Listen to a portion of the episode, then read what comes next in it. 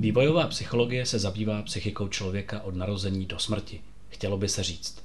A opravdu je to taková ambice tohoto oboru, pokrýt duševní život člověka od kolébky ke hrobu. Ale když si otevřete pár knížek o vývojové psychologii, zjistíte, že se většinou zabývají dětstvím, nikoli v celým životem. Nebo tam je kapitola o stáří, ale je kratičká, když ji srovnáte třeba s kapitolou o mladším školním věku. Vývojová psychologie si dobře uvědomuje, že člověk se vyvíjí po celý život, ale také si dobře uvědomuje, že tento vývoj není rovnoměrný, že se s věkem zpomaluje, dítě vyroste od jednoho roku věku do dvou let více než školák mezi desátým a jedenáctým rokem. A platí to také o duševním vývoji. Vývoj se postupně zpomaluje. Jistě jsou zde určité výjimky, jako třeba puberta, kdy dochází ke spurtu, zrychlení vývoje, třeba jen v některých oblastech, ale celkově můžeme říci, že vývoj od začátku zpomaluje, až se skoro zdánlivě zastavuje v dospělosti, nebo dokonce dochází ve stáří k regresi. Ale nemysleme si, že úpadek přichází až ve stáří. Řada psychických i fyzických kompetencí se výrazně zhoršuje po 30. roce věku. Sluch se zhoršuje ještě mnohem dřív. Už po 20. roce života je patrné zhoršení citlivosti pro ty nejvyšší frekvence.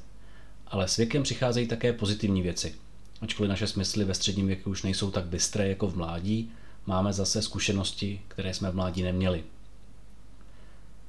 Ten fenomén zpomalujícího se vývoje přináší hlavně pro pedagogiku neúprosné pravidlo. Čím dřív, tím líp. Čím dřív se začnete učit cizí jazyk, tím větší šanci máte na to, že ho dobře zvládnete. Chcete-li se naučit hrát na housle, začněte radši v pěti letech než v patnácti. Má to jistá omezení, Dáte-li housle do kolébky nemluvněti, asi to k ničemu nebude. Ale vystavovat nemluvně cizí řeči, to už se většinou nepovažuje za úplnou blbost. Všechno má svůj čas, ale vývoj je nejrychlejší na úplném začátku. Pojďme se tedy na ten začátek podívat. Když jsme řekli, že vývojová psychologie zkoumá duši člověka od narození, nebyla to vlastně pravda. Vývojová psychologie začíná ještě o 9 měsíců dřív. Už prenatální období musíme považovat za součást vývoje psychiky jedince. Podívejme se trochu na období, kdy je miminko ještě v břiše a následně na první rok života, kojenecké období. V těchto 21 měsících se toho děje spousta, možná víc, než bychom předpokládali. Prenatální období trvá zhruba 9 měsíců, respektive 38 nebo 40 týdnů, záleží, jak to počítáte. Ale podstatné pro nás momentálně je, že ke vzniku jedince dojde v jistém smyslu právě po spojení vajíčka a spermie. Každé vajíčko nese polovinu genetické informace matky, zjednodušeně řečeno náhodně vybranou polovinu DNA, druhou polovinu DNA přinese spermie. V tomto momentě jsme každý dostali nějakou půlku genů od otce a nějakou půlku genů od matky. Pokud máme sourozence, tak i on dostal nějakou, ale zase jinou půlku genů od otce a nějakou jinou než já, půlku genů od matky. Výjimku tvoří jednovaječná dvojčata, která sdílejí 100% genů. Naopak dvojvaječná dvojčata jsou v tomto ohledu jako každý jiní sourozenci, sdílejí tedy zhruba polovinu genů. Zygota, buňka, která vznikne po oplození, není v žádném případě nějaká nepopsaná deska. Má díky kombinaci genů od obou rodičů už jedinečné vlastnosti a predispozice. O některých věcech je zde už rozhodnuto definitivně, třeba o tom, jakou krevní skupinu bude dítě mít jeden jediný gen určuje naši krevní skupinu a takové vlastnosti, ovlivňované jediným genem, mohou být tedy definitivní a jednoznačně dané geneticky. Většina vlastností však podléhá různým genům. Například naše tělesná výška se odvíjí od mnoha věcí, včetně výživy a zdravotního stavu během růstu, ale je ovlivňována také geny našich rodičů. Těch genů je však hodně a jsou tak trochu vylosovány, takže i když jsou oba rodiče vysocí, mohou klidně předat v tomto genovém losování svému potomkovi relativně málo genů pro vysoký vzrůst. Většinou však bude kombinace jejich DNA obsahovat hodně genů pro vysokou postavu. Vysocí rodiče budou mít pravděpodobně vysoké děti, ale neznamená to, že každé dítě vysokých rodičů bude vysoké. Dispozice pro hudbu nebo dokonce třeba dispozice pro hru na housle mají za sebou také velké množství genů. Takže naše hudebnost je geneticky podmíněna ale ve slosování je hodně faktorů a samozřejmě nejen těch genetických. Navíc teprve, když někdo dá dítěti housle, začne se ukazovat, jaký talent z toho genového slosování vzešel. Geny nejsou všechno, ale pravděpodobně hrají větší roli, než si běžně připouštíme. Většinou se hovoří o tom, že geny určují, jací jsme asi z 50%. Jakkoliv to samozřejmě nelze takhle jednoduše vyjádřit jediným číslem, můžeme si představit, že naše vlastnosti a schopnosti jsou asi z poloviny určeny geneticky, tedy tím losováním genů našich rodičů. Rád bych zdůraznil, že polovina je vlastně strašně moc. Ty ostatní vlivy, výživa, výchova, vzdělání, blízcí lidé, kteří nás obklopují, eh, náhodné události, traumata nebo jiné silné momenty, všechny tyhle věci se dělí o těch zbývajících 50%. Geny jsou tedy, aspoň z určitého pohledu, zdaleka to nejdůležitější. K tomuto tématu doporučuji knihu Kód života od Roberta Plomina. Skutečný vývoj jedince tedy začíná už po oplození. Od třetího týdne hovoříme o embryu, od třetího měsíce pak o plodu, který už má všechny orgány, vypadá taky už tak nějak lidsky a velmi rychle potom začíná vnímat a také o sobě dávat vědět. Individualita se může projevovat už v prenatálním období, například pohyby plodu mohou signalizovat temperament. Plod se připravuje na věci, které bude potřebovat po narození. Mohli bychom s trochou nadsázky říct, že si protahuje a procvičuje končetiny, trénuje svaly obličeje, otevírání a zavírání úst a také úchopové pohyby ruky. Ve třetím trimestru, tedy v poslední třetině těhotenství, eh, pije plodovou vodu a preferuje, když je sladká, jak ukázaly experimenty. V 19 týdnech, čili kolem poloviny těhotenství, už plod slyší. Nejprve jen frekvence kolem 500 Hz, ale postupně se toto pásmo rozšiřuje. Kolem 33. týdne už slyší i frekvence od 1 do 3000 Hz, tedy přibližně oblast, ve které je lidský sluch nejcitlivější i v dospělosti. Testovat se to dá zejména pomocí reakcí plodu na zvuky. Zároveň musíme vzít v potaz akustické prostředí v břiše matky. Vnější zvuky jsou v prvé řadě tlumeny, nejvíce ve vysokých frekvencích. Představme si tedy něco jako low pass filtr. K tomu si musíme přidat zvuky v matčině břiše, tlukot srdce, proudění krve, dýchání. A hlavně pohyby střev. Ta jsou totiž hodně blízko miminka. Matčin hlas představuje exkluzivní podnět pro dítě v bříšku, protože na rozdíl od hlasu ostatních osob se ten matčin hlas šíří dítěti také vnitřním prostředím, hlavně kostmi. Takže zvuk, který je dítěti nejvíce známý po narození, je jednoznačně matčin hlas, když necháme stranou ten ambientní hluk v břiše. Novorozenci skutečně preferují hlas matky před hlasy jiných osob. Chceme-li zkoumat, jak plod reaguje na hudbu, dají se sledovat jednak jeho pohyby, jednak změny tepu. Přináší to značné metodologické nesnáze, nedá se moc spolehat na to, co říkají matky, protože ty mohou pohyby dítěte už nějak interpretovat. Jo, jako je, on kope, líbí se mu Čajkovský, nebo je, on kope, asi se mu Čajkovský nelíbí.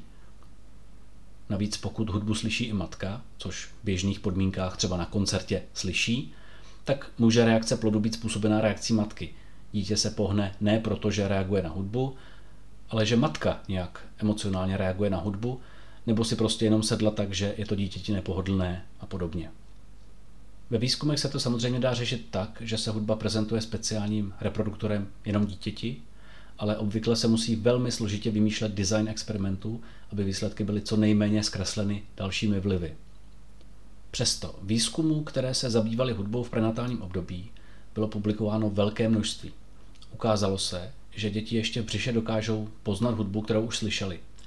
A novorozenci preferují ukolebavku, kterou jim matka zpívala opakovaně v posledním trimestru těhotenství. E, preferují před e, nějakou jinou neznámou ukolebavkou. Takže děti po narození mohou poznat hudbu, kterou slyšeli před narozením, ale ten efekt je krátkodobý. Pouštět ještě nenarozeným dětem hudbu tedy není žádný nesmysl, ale také se od toho nelze slibovat nějaké zlepšení inteligence nebo kdo ví čeho, jak to slibují někteří prodejci nahrávek nebo speciálních zařízení. Když vezmeme v potaz ten kravál, který miminko v břiše neustále obklopuje, a to zkreslení hudby, které přes břicho nutně vzniká, hlavně ve vysokých frekvencích, tak asi nebude tak úplně podstatné, jestli mu pouštíte Čajkovského nebo Dvořáka. Bude ale podstatné, jestli pouštíte Dvořáka nebo black metal. Narození je pro dítě obrovská změna. Přichází do jiného prostředí a to platí i ve smyslu akustickém. A začíná se okamžitě v tomto prostředí zabydlovat. Pěkně o tom píše Jan Poněšický. Cituji. Prvním úkolem novorozeného dítěte je zvládnout poporodní separaci od matky. Musí se naučit odlišit podněty, jež přicházejí z jeho těla, od věmu z okolí. To je samozřejmě důležité pro jeho orientaci po vyklouznutí z luna matky. Tam to nebylo nutné. Vše, co dítě potřebovalo, se automaticky dostavilo. Nemuselo se proto nic dělat. Nyní je však třeba vědět, že potravu zprostředkovává matka a nikoli palec, který dítě cucá.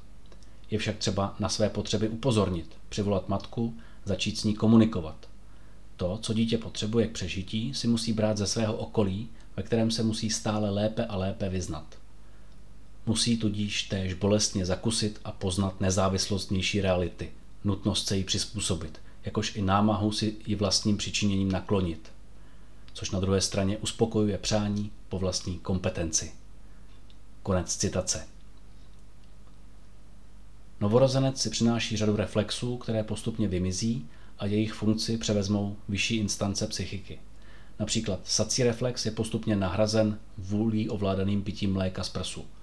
Podobně novorozenec otáčí hlavičku za zvukem, ale tato reakce vymizí asi po šesti týdnech a znovu se objeví asi až ve třech nebo čtyřech měsících, kdy už dítě cíleně vyhledává zdroj zvuku očima. Novorozenec vidí velmi rozmazaně, ale rozliší základní barvy a tvary a jedinečným podnětem je pro něj samozřejmě lidská tvář.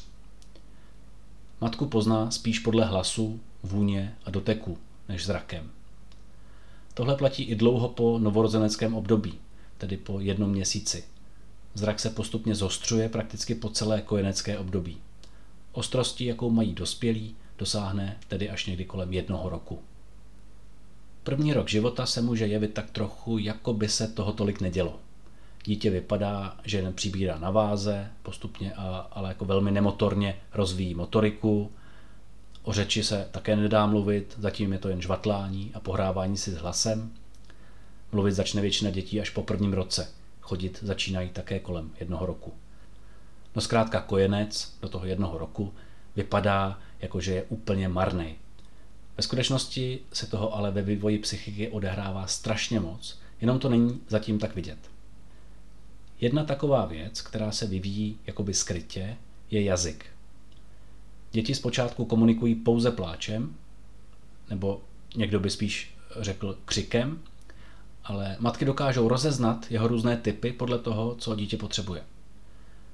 K tomu se pak připojuje broukání a žvatlání. První slova se objevují ke konci prvního roku, většinou to je máma a podobně. Některá slova mohou mít velmi široký význam. Ham ham může znamenat všechno, co se jí, nebo dokonce všechno, co se dá strčit do pusy. Může to fungovat jako podstatné jméno i sloveso, může to znamenat mám hlad, když to řekne dítě, ale také to může znamenat otevři pusu, když to řekne táta s lžičkou v ruce, když dělá ham ham. A právě takovým různým významům slov děti rozumějí daleko dříve, než začínají jakákoliv slova produkovat. V půl roce většinou děti rozeznávají několik slov a na konci prvního roku až několik desítek slov. Ale na pozadí toho všeho se odehrává daleko důležitější etapa vývoje jazyka. Děti si osvojují zvuky, které patří do jejich mateřského jazyka. Učí se, které fonémy v jejich jazyce rozlišují význam. Děti do jednoho roku dovedou rozlišovat i zvuky, které dospělí už od sebe rozeznat nedokážou, protože v jejich jazyce tvoří jednu kategorii. Tuto schopnost děti ztrácejí právě někdy kolem 12 měsíců. Aby tedy někdo byl v pravém slova smyslu bilingvní, aby měl dva mateřské jazyky, znamená to, že musel být oběma jazykům vystaven do jednoho roku. Děti mají samozřejmě i později, třeba ve třech letech, skvělou schopnost učit se cizím jazykům, zejména výslovnost dovedou nasávat daleko lépe než třeba desetileté děti. Ale jazyk už se v mozku kóduje jiným způsobem. Mateřský jazyk se zásadním způsobem formuje v kojeneckém období, i když to tak nemusí vypadat. To, že kojenci ještě nemluví, je také jeden z důvodů, proč se u tak malých dětí často ve výzkumech používá hudba. Reakce dětí na hudbu nebo jejich schopnost pamatovat si a rozlišovat melodie jsou v jistém ohledu přístupnější experimentálnímu zkoumání než řeč.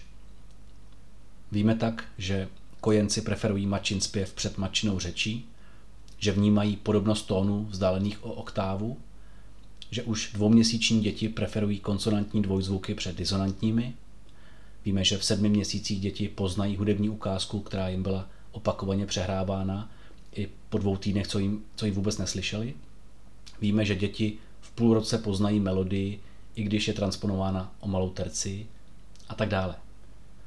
Některé výzkumy dokonce naznačují, že první rok je pro hudbu podobně zásadní jako pro řeč, že si dítě vytváří jakýsi hudební svět podle toho, s jakou hudbou se setkává. Další zásadní věc, která se tak trochu skrytě odehrává v psychickém vývoji kojence, je utváření sociálních citových vazeb. Ještě tak půlroční dítě můžete klidně dát hlídat prakticky komukoliv. Specificky reaguje na matku, ale ostatní osoby nerozlišuje, možná otec může tvořit malou výjimku. Odloučení od matky není nic zásadního. Tohle se změní kolem sedmého nebo spíš osmého měsíce. Dítě najednou začne plakat, když je bez matky. Třeba jenom proto. Označuje se to jako separační úzkost a je to něco naprosto přirozeného. Když třeba babičce, která běžně miminko hlídala, najednou začne vnouče plakat a neutíší se, dokud nepřijde matka, může to u té babičky způsobit značné rozpaky, když se to vezme osobně, ale opravdu jde o reakci, která patří do normálního vývoje. Je to vlastně začátek utváření sociálních vazeb, zatím k jedné pečující osobě, nejčastěji matce. Separační úzkost nemusí být nějak bouřlivá, ale ani její výraznější průběh nemusí znamenat nic patologického. Spolu se separační úzkostí, nebo spíš o něco později, se dostavuje také strach cizích osob. Dříve bylo dítěti úplně ukradené, kolik lidí kolem něj je, kdo ho vezme do rukou a najednou si ho někdo chce pochovat a je tu křik. Proč se dostavuje separační úzkost a strach cizích lidí právě v tomto okamžiku, tedy kolem 8 měsíců? Příroda to asi pěkně zařídila, že ještě dřív, než začne dítě být pohyblivé, než začne pořádně lézt a chodit, čili než se začne vypravovat na nebezpečné výlety do okolí, objeví se tu pouto, kterému zabrání odlézt daleko a nějak si ublížit, někam spadnout, nechat se něčím sežrat, když vezmeme v potaz naši evoluční minulost, nebo se nechat něčím přejet, když vezmeme v potaz dnešní svět.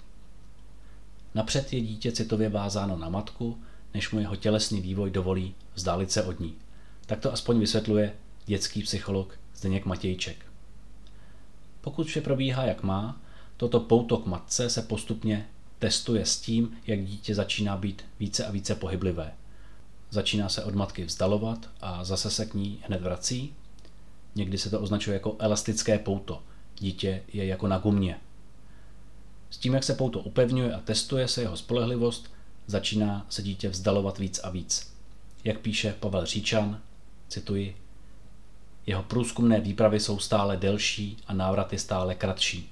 Později mu stačí jen krátký dotek a ještě později jen pohled na matku, aby natankovalo pocit bezpečí a pustilo se do nových dobrodružství. Konec citace. Prošli jsme prvních 21 měsíců a pozastavili se u některých důležitých věcí. To, že se ve vývoji odehrává něco, co není na povrchu úplně vidět, to platí ale i pro pozdější období. I v pedagogice je nutné mít na paměti, že někdy učíme a trénujeme věci, jejichž čas teprve přijde. Děkuji vám za pozornost. Od mikrofonu se loučí Roman Lejnek.